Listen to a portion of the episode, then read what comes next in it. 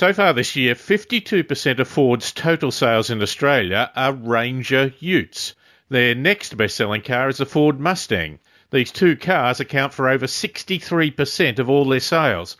We have said it often in the last few years, but Ford just doesn't seem to be able to sell little cars well.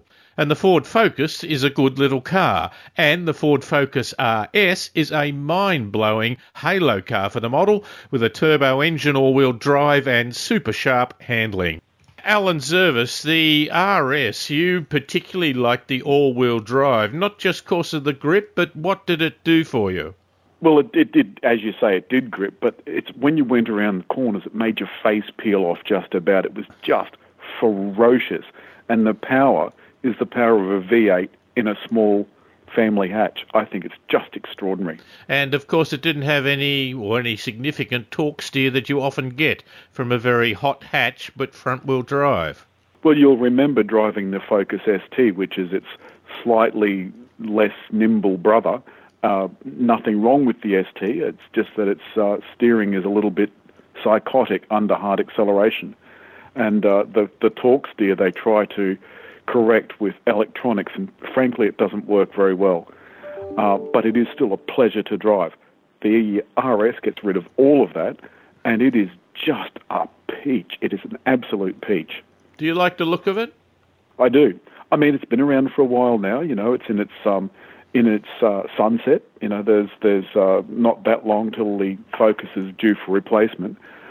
But I think this is a fitting tribute to it, and of course it will carry on into the new model. They'll bring an RS out in that, no doubt. I think its nose is slightly long. It's a little bit different, is it, to the base model Focus? It is. It's also, the thing that I like about it is that it's different to the old model. So the old model pre-facelift Focus, the bonnet looked like it was half open. So every single time you walked past it after you'd locked it, and walk past the front of the car, you'd put your hand on the bonnet to make sure it was closed. So the new RS, of course, has a particular front. It's got a different bumper, different splitter, and it just looks a little bit more aggressive. And, of course, it's got the RS badge on the front. One of our colleagues described the nose as something that would make an aardvark blush. He thought that it was rather protruding. I don't think it's that strong, but it's certainly a common trend, really, of sort of longer noses generally and almost pouting around the grill area. So the extreme example of that, of course, is Maserati, but this is also prominent in a couple of other cars. Well, I think Maseratis are a bit sad. It's just another one of those car brands that's been kind of bastardized by the fact that it's owned by somebody else that isn't very good at manufacturing cars. Simon Lai from Behind the Wheel, and I have each driven this pocket rocket, and Simon joins me on the line now. Simon, heaps of power in this little thing, isn't there?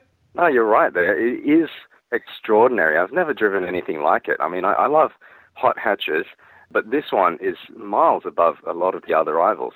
It is, isn't it? I mean, if you'd have a look at the Subaru STI, you know, when I was a bit younger, these bang-for-your-buck Evos from Mitsubishi and the Subaru WRX had, you know, around the 200. Now the STI hot one has 221.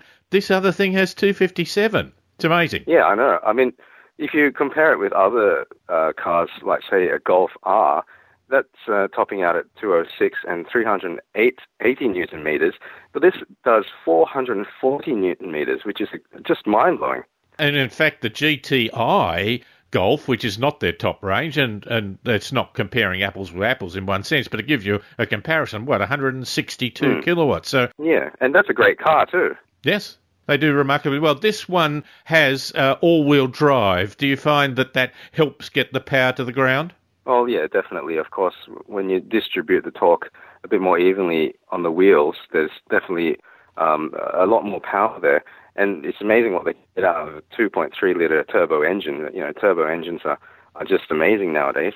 I found that the drive overall was fantastic. It's really built for performance and for the track, the handling. It just really sticks to them so well. The thing I loved about the handling is that when you turn into a corner, it just points.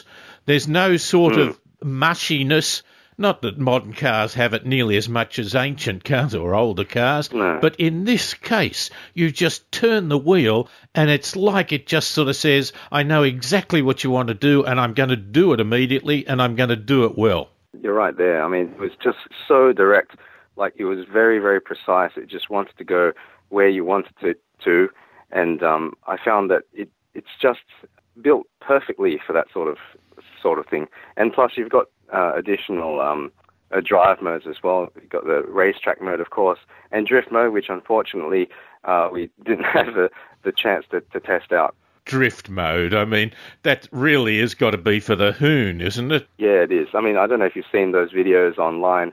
There's a lot of owners who've just tested it out on public roads, and they've ended up their pride and joy into the side of a hill or an embankment. Well, modern technology does help you control the car, and these cars certainly have a lot more horsepower than ones I learnt to drive on.